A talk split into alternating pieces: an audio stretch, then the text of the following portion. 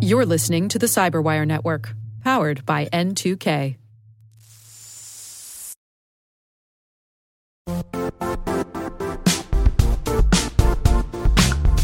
Don't struggle to align your organization's cybersecurity with business risk. Get the only solution that goes beyond reacting to threats with vulnerability and risk monitoring. You need the next evolution of MDR, and only Critical Start delivers it. Critical Start doesn't just monitor and respond to threats. They put you in control by detecting suspicious activities, quickly responding to contain threats, and identifying your most critical assets and protecting them against vulnerabilities and exposures.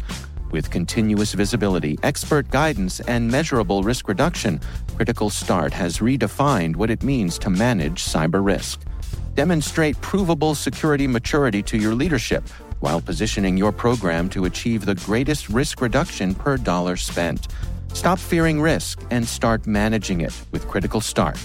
Visit criticalstart.com and request a demo today. That's criticalstart.com.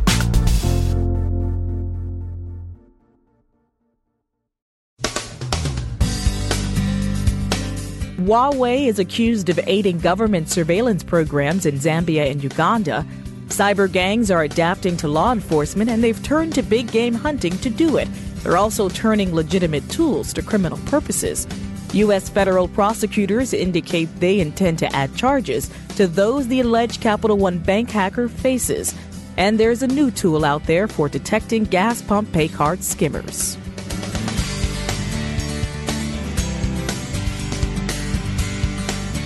From the CyberWire studios at Data Tribe, I'm Tamika Smith, sitting in for Dave Bittner with your CyberWire summary for Thursday, August 15th, 2019.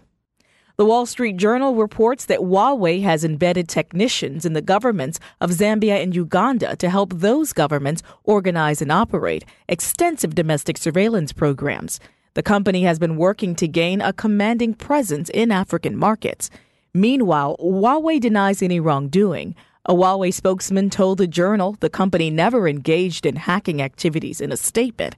It goes on to point out, quote, Huawei rejects completely these unfounded and inaccurate allegations against our business operations. Our internal investigation shows clearly that Huawei and its employees have not engaged in any of the activities alleged. We have neither the contracts nor the capabilities to do so, end quote. Huawei has long been suspected of operating as a willing adjunct of Chinese intelligence and security services. The journal does not say that the operations in Zambia and Uganda were directed by Chinese intelligence, nor does it argue that there is anything about Huawei's technology that made it particularly adaptable to surveillance. But the Washington Post notes the lessons seem to be that Huawei is willing and able to work with repressive regimes. Chinese security services have established a template for repressive surveillance against its own Tibetan and Uyghur minorities. It may be that this template is now being exported. Accenture's report on trends in cybercrime suggests the possibility that criminal gangs are adapting their tactics to avoid detection and apprehension. Gangs like Fin7, the Cobalt Group, and the Contact Crew are increasingly turning to what Accenture calls big game hunting. Their attacks are growing highly targeted towards their victims. The gangs are using not only custom malware, but also commodity attack tools traded on the black market. The higher end criminals, Accenture concludes, are adapting legitimate tools like Metasploit, Cobalt Strike, and Meterpreter to illicit purposes. It's also noteworthy that some of the gangs, including Fin7, have survived the arrest of some of their ringleaders and continue to prosper. There's an attack defense seesaw and for now, the attack side seems to be rising. New research points out that in 2020, there will be more positions in cybersecurity than people with the skills to fill them. Taylor Armerding, who writes about this topic for Synopsys, a software company, says his focus is on cybersecurity and privacy. How important are credentials in the cybersecurity field, especially when you start talking about a forecasted shortfall? I would say they are important, but they're not as important as other things. Um, uh, in fact, there was a, a blog post on uh, a site called Indeed that was saying one of the problems with job postings is that they tend to demand credentials that aren't really necessary. You know, I would say that you need some tech training and, and that sort of stuff, but you can be trained on the job. And then besides that, once you have done some work, credentials come with experience, I guess you'd say. mm. You know, demonstrating that you can do a job is much, much more important than a degree or, you know, some other kind of um, certificate, certification, things like that. Can you talk a little bit about the forecasted numbers in the shortfall? Because in your article here, it says that officials estimate that job growth in the sector is going to be at like 30%, 37% a year, at least to, through 2022, and that's conservative. The U.S., the United States job shortage is an estimated 300,000 jobs. In other words, unemployment is below zero, which is kind of interesting. And worldwide, that figure is in the millions. Uh, supposedly, two years from now, one of the estimates I saw said that two years from now, the worldwide job shortage of skills will be uh, 3.5 million. And I, I think that's because, as I said in that in that story, the the threats are increasing. The the bad guys and the tools that the bad guys use are more sophisticated so the threats are expanding, they're increasing, and there's an increasing need for skilled cybersecurity workers. You may be familiar with the RSA conference, the annual conference out in San Francisco, that's probably the biggest security conference. I went to that for the first time about six years ago, and there were maybe, I think, 25,000 people. Now there's close to 50,000 people. So it is a explosively growth industry, I would say a lot of people who are volunteering in this field of educating and, and working with nonprofits to help get the youth involved, they're saying there's um, a lack of support in the public school system and in the education system altogether. Do you have any thoughts on that? It seems like our legacy educational system is not designed to for rapid response. Kind of gets entrenched in a certain model which doesn't mean it doesn't do anything well. It does a lot of things well. But when something like this happens, you know, you've got a lot of teachers who have tenure and who aren't going anywhere for anywhere from 10 to 30 years. Meanwhile, the need for tech training for, you know, for the STEM fields is explosively growing. It's one of those things that just it's very difficult. It's like, you know, as the, one of the images is trying to trying to turn an ocean liner on a dime or something like that. It's just not geared for rapid response. That said, it does seem like there are all kinds of initiatives within the industry. There's people who are doing mentoring. It's happening. It's just happening in a very diversified and diffuse, and it's not kind of centered on our educational establishment, which I think will change, but it, it ain't going to change real quick. I don't think. In your article, you mentioned the lack of diversity in this field. Yes. Um, how do you suggest that that challenge is tackled? Part of it, I think, is awareness. Like just about anything, when people become aware of a problem, that's at least a first step because once they're aware of it, they at least have a tendency to support or even take some initiatives themselves. Um, I mentioned in the story a, a guy named Gary McGraw for a number of years had a podcast called the Silver Bullet Podcast, and he decided, I think it was in 2017, to interview only women. And it was easy to find them. There were some outstanding female stars in the field. He said, I, am quoting, if you go to your typical panel at a conference, it's mostly men. There are women involved who can be role models, but we need to make sure that schools aren't set up to discourage that you need to encourage minorities you need to encourage women because they they're just as smart as the guys are but there has been you know a sense that this is a guy's field, and it, it must not be because there aren't enough guys to do it. You need everybody. That's Taylor Armerding from Synopsys. An update on the case of the accused Capital One Bank data breach hacker.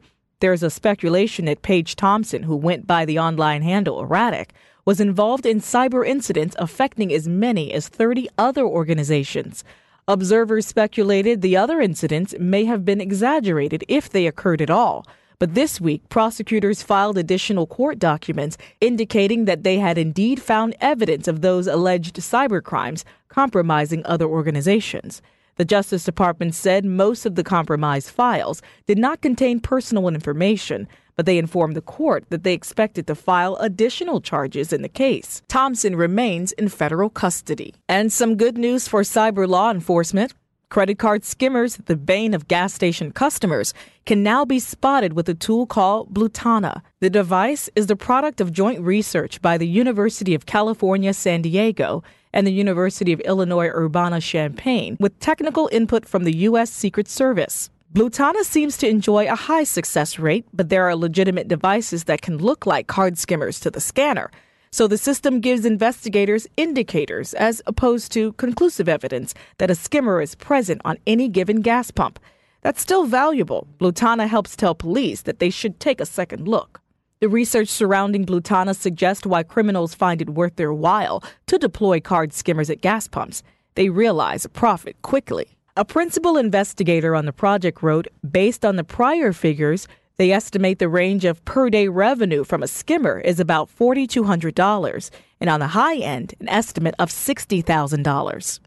And why gas pumps? For the most part, they're outdoors and unattended, so installing a skimmer is a low risk, high reward proposition. The U.S. Secret Service involvement isn't surprising. While the service is best known for presidential security, it's primarily responsible for investigating federal financial crimes, and it's often called in to look into cases of fraud at the gas pump. And if you're running a business in the United States, it may be worth the time to get to know your local Secret Service office.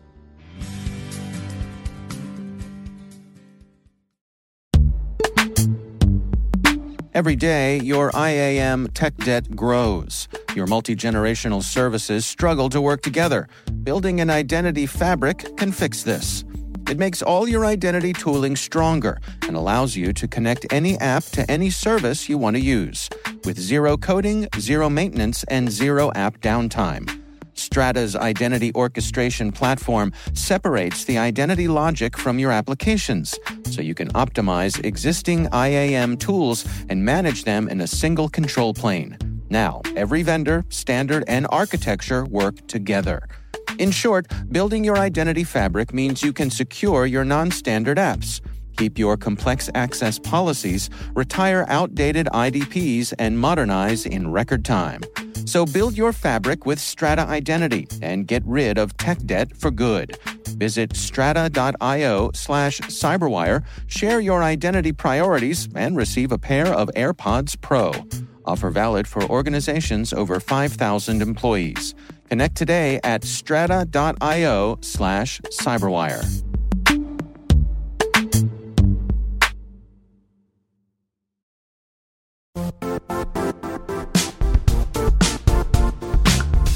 The IT world used to be simpler. You only had to secure and manage environments that you controlled. Then came new technologies and new ways to work. Now, employees, apps, and networks are everywhere. This means poor visibility, security gaps, and added risk. That's why Cloudflare created the first ever connectivity cloud. Visit cloudflare.com to protect your business everywhere you do business.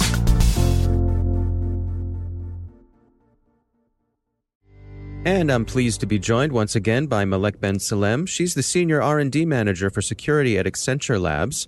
It's always great to have you back. You and I have been talking about the trip you recently made to RightsCon, uh, and one of the topics of discussion there was how to deal with disinformation campaigns online. What can you share with us? Yeah, so uh, one of the interesting conversations in that conference was about, you know, freedom of expression on the internet versus censorship the voices that are asking now for more control and more moderation of what gets published on the internet.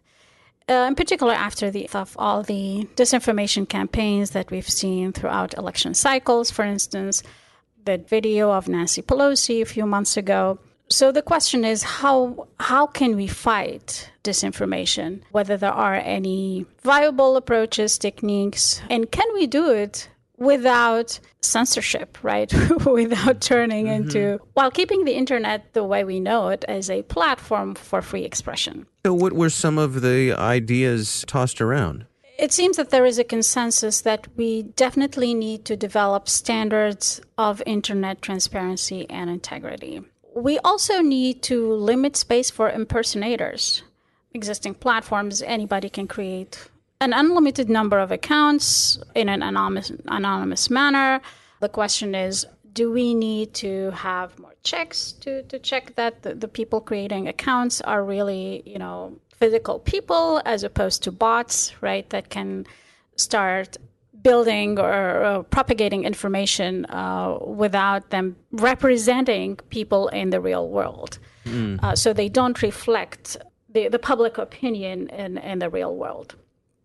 Right, but then I suppose there's a, there are legitimate needs for anonymity online as well.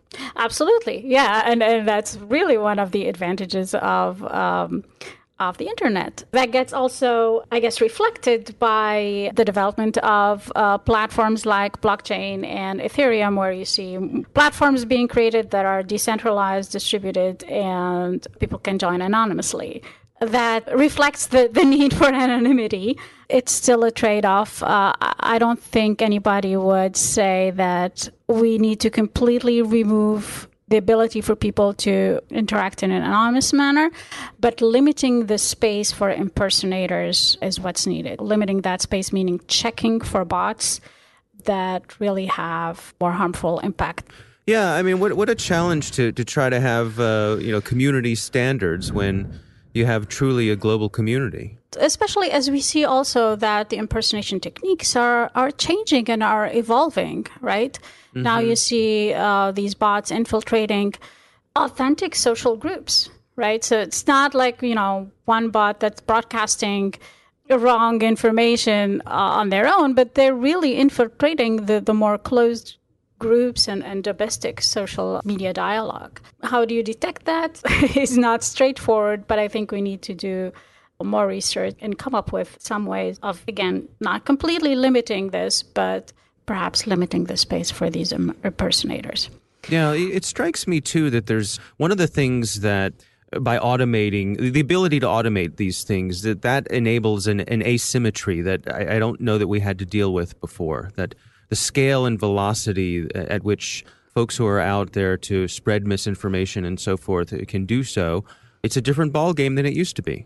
Absolutely. The automation of the fast propagation of these uh, of this misinformation is is at an unprecedented scale, but also uh, the automation of generating misinformation, automatically generating deepfakes. Right? We've never mm. seen that before. Automatically generating videos that mimic a real person that look really like a real person and that that are hard to detect in real time. That's an absolutely new challenge, and it will continue to grow uh, as we make use of you know GANs, general adversarial networks, to perform or to build these deepfakes. So it, it's a challenge that will continue to grow and we need to work with the social media companies to come up with some common standards where we can identify these deepfakes and synthetic data. Interesting stuff for sure. Malek Ben Salem, thanks for joining us. Thank you, Dave.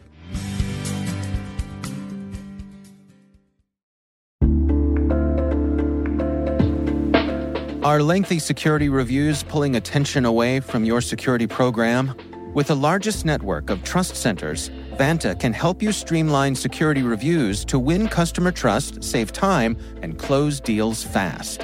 Proactively demonstrate security by showcasing key resources like your SOC 2 or ISO 27001 and provide real time evidence for passing controls. And when a security questionnaire is required, Vanta takes the first pass for you. Visit vanta.com slash cyber to take a self serve tour. That's vanta.com slash cyber.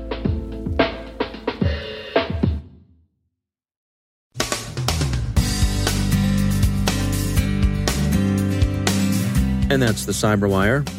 For links to all of today's stories, check out our daily briefing at thecyberwire.com. And for professionals and cybersecurity leaders who want to stay abreast of this rapidly evolving field, sign up for Cyberwire Pro. It'll save you time and keep you informed. Listen for us on your Alexa smart speaker, too. The Cyberwire podcast is proudly produced in Maryland out of the startup studios of Data Tribe, where they're co building the next generation of cybersecurity teams and technologies. Our amazing CyberWire team is Elliot Peltzman, Puru Prakash, Stefan Vaziri, Kelsey Bond, Tim Nodar, Joe Kerrigan, Carole Theriault, Ben Yelin, Nick Veliky, Gina Johnson, Bennett Moe, Chris Russell, John Petrick, Jennifer Eiben, Rick Howard, Peter Kilpie, and I'm Dave Bittner. Thanks for listening. We'll see you back here tomorrow.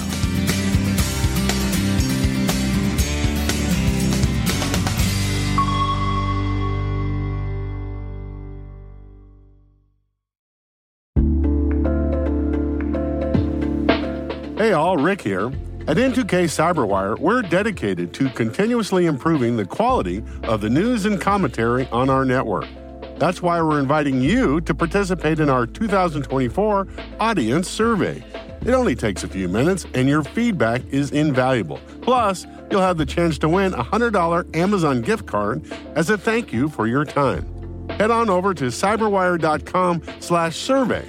That's cyberwire.com slash survey to share your feedback now.